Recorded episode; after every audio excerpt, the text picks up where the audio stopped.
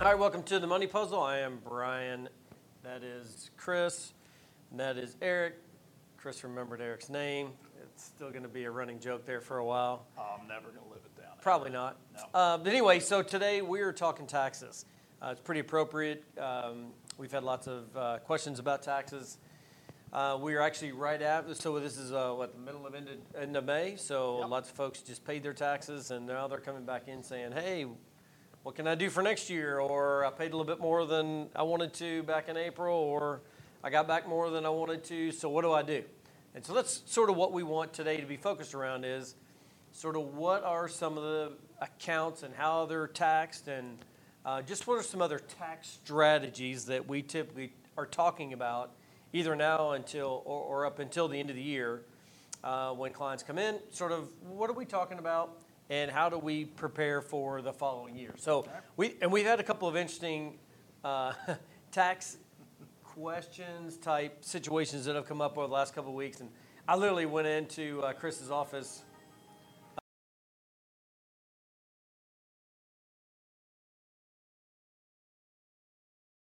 Even called my dad, who's an accountant, and I said, "You're not even going to believe this one.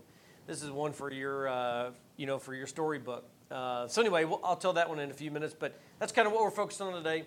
Uh, phone number for us 502. Miss Producer may be putting that on the screen right now.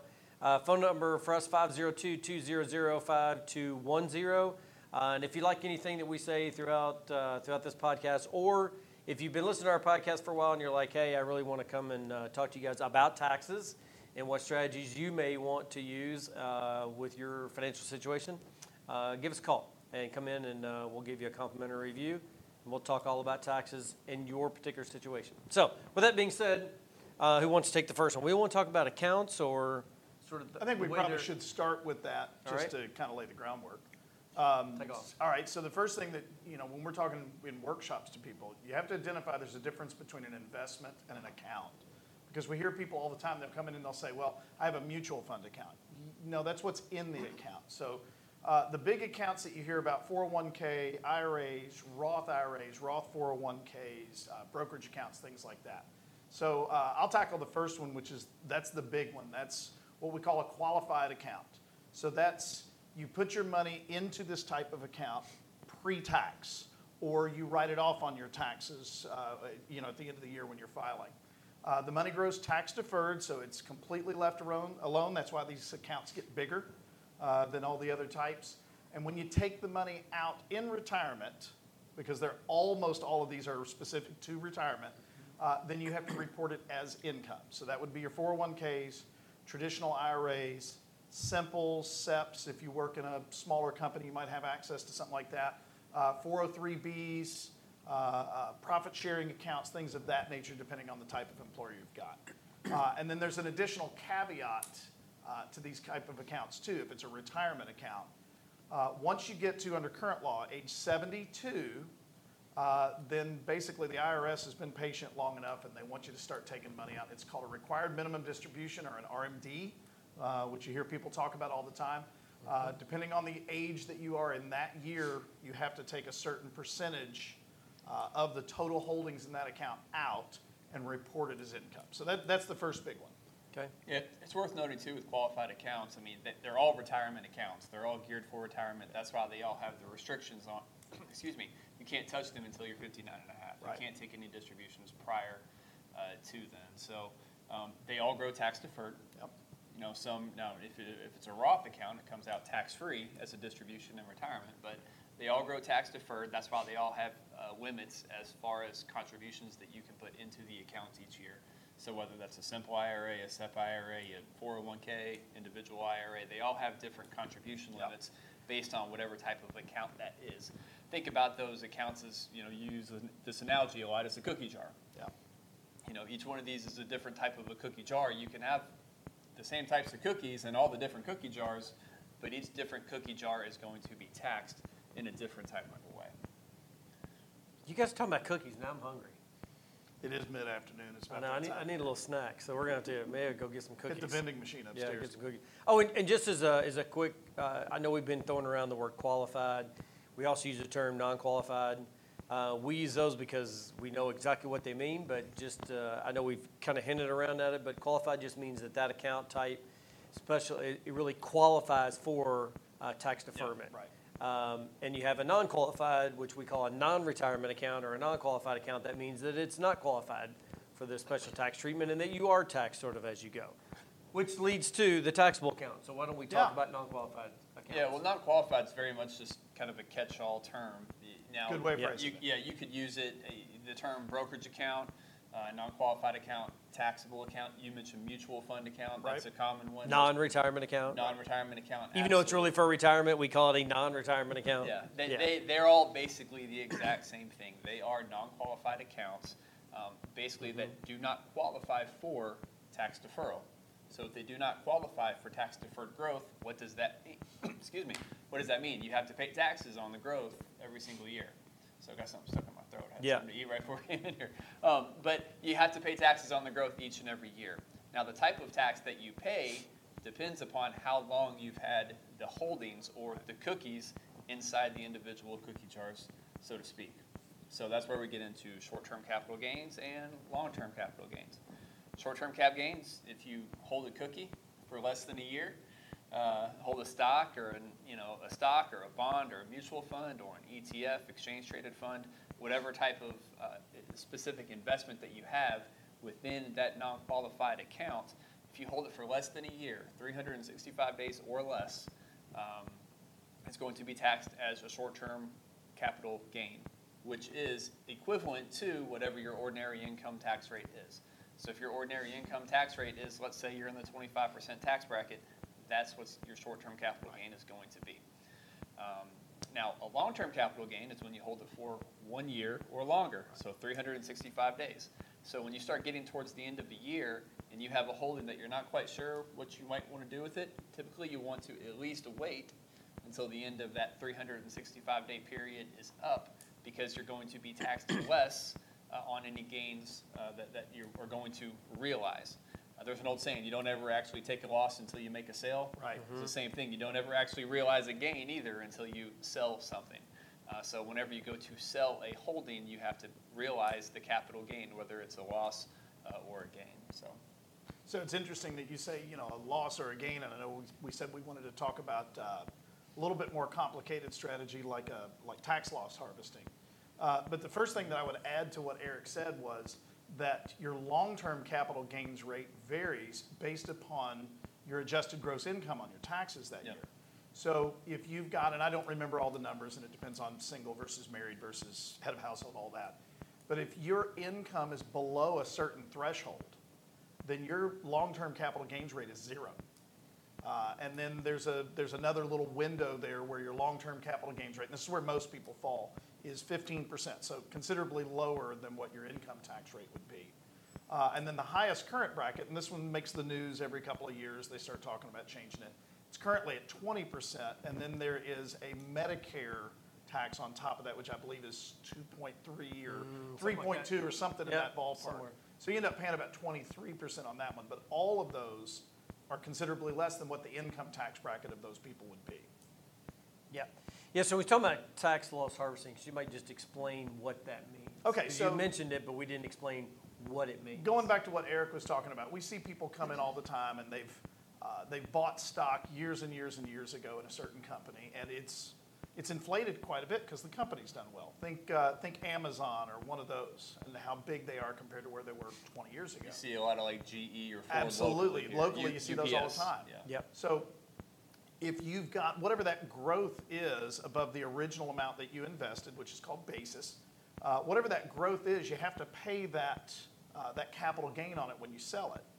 But if you sell something that you've actually lost value in, that's a capital loss. So tax loss harvesting is a way of, hey, I've got some, for lack of a better word, I've got some dogs in my portfolio.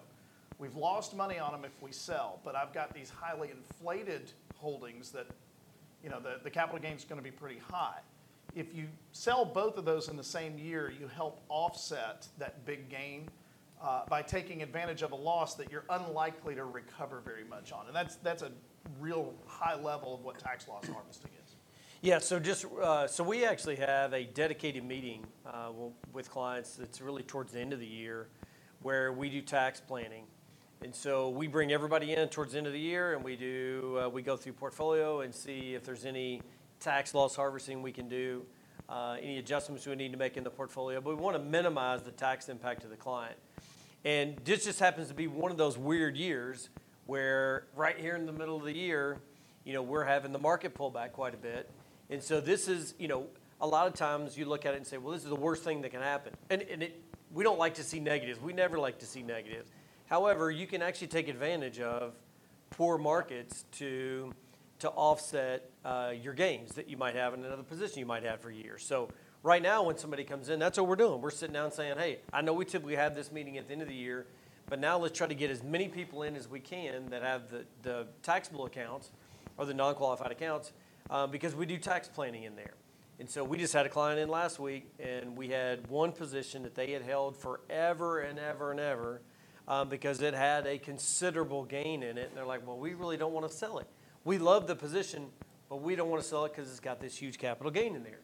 So they came in. I was like, hey, you guys need to come in. They came in, and I was like, look, you still, you still have a gain, but you've got enough that we can offset almost all of it they were like, Yeah, I know, but if I sell it, you know, I, I love the position, I want to keep it. And I'm like, Not a problem. So what we did was we turned around and sold all the ones that had the negatives on there, and we're going to talk about how long you have to keep those sold in a second. Uh, but then we turned right around and we sold the one position they had. It was in Pepsi, and we, we so we captured their gain. So as soon as we sold it, we sort of locked in that gain, but we offset it by selling things that didn't have a gain. And then we turned right around and bought the exact same number of shares in Pepsi right back. Um, you can do that anytime you sell a security for a gain. You can lock in that gain, turn or resell it, and all we did was make their basis whatever we paid for it Right. at the time. On a loss, we had two positions in there that we, we actually want to repurchase, but we have to wait 30 days in order to do that. So what we did was we sold the positions. We looked for a similar position, okay, you know, not the exact same position, something fairly similar and we bought that something fairly similar, and we just made a note that in 30 days we'll go back and sell that position and buy back the original one. Um, so that's anyway. That's kind of just some things that you know. Again, something you should be thinking about, especially if you have a taxable account uh, or a non-qualified account. Um, so if you're if you find yourself in that position, you're like, oh my gosh, I wound up paying more than I did last year, which I'm to tell a funny story in just a minute about that. But if you find yourself in that position, or you maybe paid more taxes last year than you felt, or you got back a lot more taxes than what you normally do, or you know you just get back a lot of taxes every year, and you just want some tax advice. We don't give tax advice, just for the record. Um, that's for compliance. I, I, we do not give tax advice, um, but we we uh, we actually go to or work with uh, your CPA or your tax advisor to work with them on how to give proper tax advice. Uh, but anyway. They'll appreciate that, won't they? Yes, they sir. probably won't. They probably won't approve this one because I just said that. But anyway, uh, we, we don't give tax advice, but we certainly uh, look for tax planning. Uh, that's some things that we certainly can do. So if you find yourself in that position, uh, give us a call, and I think Ms. Producer may put our phone number back up there 502 200 5210 and schedule your complimentary uh, opportunity to come in and talk about taxes with us. All right, so real quick, um, let's see. Let's talk about well, I'll, I'll go back and tell my funny story real quick about this taxable about this taxable account. So, um, actually, this wasn't a taxable account. We had a client that came in this past week that Oh, yeah. they had. They came in. They said, "Hey, I need to talk to you about taxes." Okay, great. What happened? Well, we paid four thousand dollars more in taxes this year than we did last year. So I'm like, oh boy. So, and they did have a tax, taxable account. They had an IRA. So I pull up their 1099s and I'm looking at both of them. I'm like, yeah, one of them was like $227 and the other one was like 900 bucks they took out of one account of the IRA. And I go, that wouldn't be $4,000 worth of taxes. So I'm, I'm not quite sure, not quite sure what happened. And so uh, they wanted, they said, well, here's the packet that I gave the accountant. So I get the packet, and you could see where the accountant went through with a red pen and checked the boxes to make sure, like on their 1099, check the little box that said $227 they had mm-hmm. entered that information. Well, lo and behold, he handed me a December statement. not a 1099, no tax document, nothing, just a statement. Statement. Which you never give your, your accountant or CPA do your taxes. They weren't, they just didn't know that, and so they just put their December statement in there, which, by the way, was an IRA statement. That's the best part of this story. yeah, the right best, there. the best part of the story. Well, I, I don't know if that's, I don't know if that was the best part. I think the other piece was. Right. But anyway, it was an IRA, which is a very good piece. However, that I, I grabbed the statement and I saw there was a check mark on the front, the first page of the balance. And I thought, well, that's weird. And I don't know that anybody would need to know that. So I kind of started flipping through there. And sure enough, I got to the unrealized capital gain in the account. And there was a check mark. 22,000 bucks. And I'm like, okay, I can do the math and figure out that's where the number came from. Yep. And so, uh, so here, here's the lesson to that story is if you find yourself in a position where you're doing your taxes and you find a weird number that comes out, like something just weird happens, go back and double and triple check because that was, they, this has never happened to them. So they should have gone back and said, well, that's just weird. Let's go back and double check. Oh, yeah, this is a statement. And it's unrealized capital gain. It's not even realized in an IRA. So, Yeah, I said, go back to what we were talking about at the Yeah. beginning. Capital gains is for a non-qualified account. An IRA That's is a qualified account, so that's, that's an irrelevant number for their taxes. Well, yeah, the cap, what that means is the, there is, the unrealized gain in an IRA or a qualified account really is, is irrelevant because you don't pay taxes Right. until you actually take a distribution. So that's what we mean by that number is. And I would even, actually irrelevant. yeah, and I would actually understand the accountant checking the box if it said realized, Yeah, Yeah. but it said unrealized Yeah. at that. And, So, un- and unrealized means you didn't actually sell the position. Yeah. Realized is when you sold the position at a gain, you realized Yeah. the gain in you've the made account. money on paper, but you, you Right. haven't actually Yeah, gotten or anything if out of we were talking about tax loss harvesting earlier, if Yeah. you realize a loss, you can realize a loss the same way as you realize a gain, and that's when you carry forward the, the, the loss or give Right. that loss to your accountant. But once again, it's irrelevant in a qualified account because those grow tax deferred anyway. Right. yeah. Yeah, so the other, uh, the other one that, uh, the other thing that happened uh, that sort of brought up this conversation around taxes and investment accounts, um, we had, we had a client that uh, wanted to sell some securities out of his account. Okay, it was a, it was a non, uh, is it non-qualified account? Okay, like a traditional brokerage account, and he said uh, he called up and said, "Hey, I want to liquidate, you know, X amount of thousands of dollars." It was a pretty big number, it's hundred thousand dollars. So I'm like, okay, so I pull up his account, and I, you know, I was like, had him on the phone. I'm like, hey, if we do that, here's, here's the capital gain that you're going to wind up paying. It was a significant number, it's like thirty some thousand dollars. Yeah, but I pay, I pay taxes as I go. There shouldn't be any, there shouldn't be any taxes. And I was like, oh boy, here we go. So I had to explain About that. yeah, he, uh, about that. But the interesting thing is, so there can be this misperception of how taxes are, how you pay taxes in an account. He assumed that because as he would get, you know, dividends and interest, uh, and he liquidated a few things here and there, and he had some a few little capital gains, he assumed that he was sort of paying him as you went, which is 100% true, right? In, in a non-qualified account, mm-hmm. if you get dividends, interest, you you pay that, you know, every year. So he assumed that as because he did that, he didn't owe anything when he sold something, and that's not true either. So in a non-retirement account or a non-qualified account, there's actually multiple taxes, right? You you get taxed when you uh, get dividends and interest in the account. You get taxed with capital gains.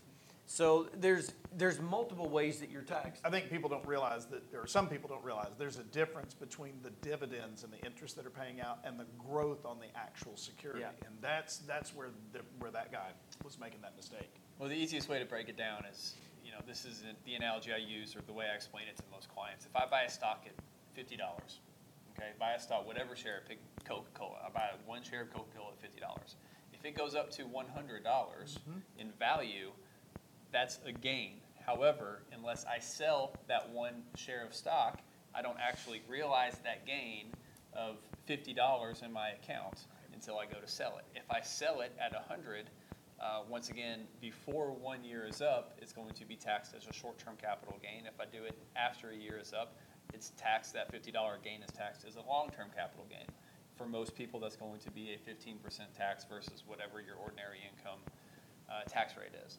Um, Now, along the way, if I own that one share of stock, if you own a stock in pretty much anything, you are, you, you own an equity, you own a piece of the business, right? Right. And if you are a shareholder of a business, typically what most companies will do, at least ones that are large, especially like a Coca-Cola, for example, they're going to pay dividends every quarter to their shareholders. And typically, it might range anywhere from a few cents to a few dollars per share, depending upon the company. So if you receive that dividend income from that, owning that one share of stock uh, in in Coca-Cola, then that is treated as income Right. that that dividend is income to you, just like, you know, earn, any earnings that you receive uh, from, from work that you do or, you know, working at your job. So that's going to be taxed at whatever your ordinary income tax rate is, which is once again different than if you sell the position for a long-term capital gain. And that's what the, the guy in Brian's story, that was the issue, was Yeah. that he was paying taxes on those dividends, not realizing that there's still a capital gain that's due when he sells the position. Yeah, yeah. So here's the thing. Uh, we, we, again, we wanted to keep this kind of simple. We could take taxes in a million different directions.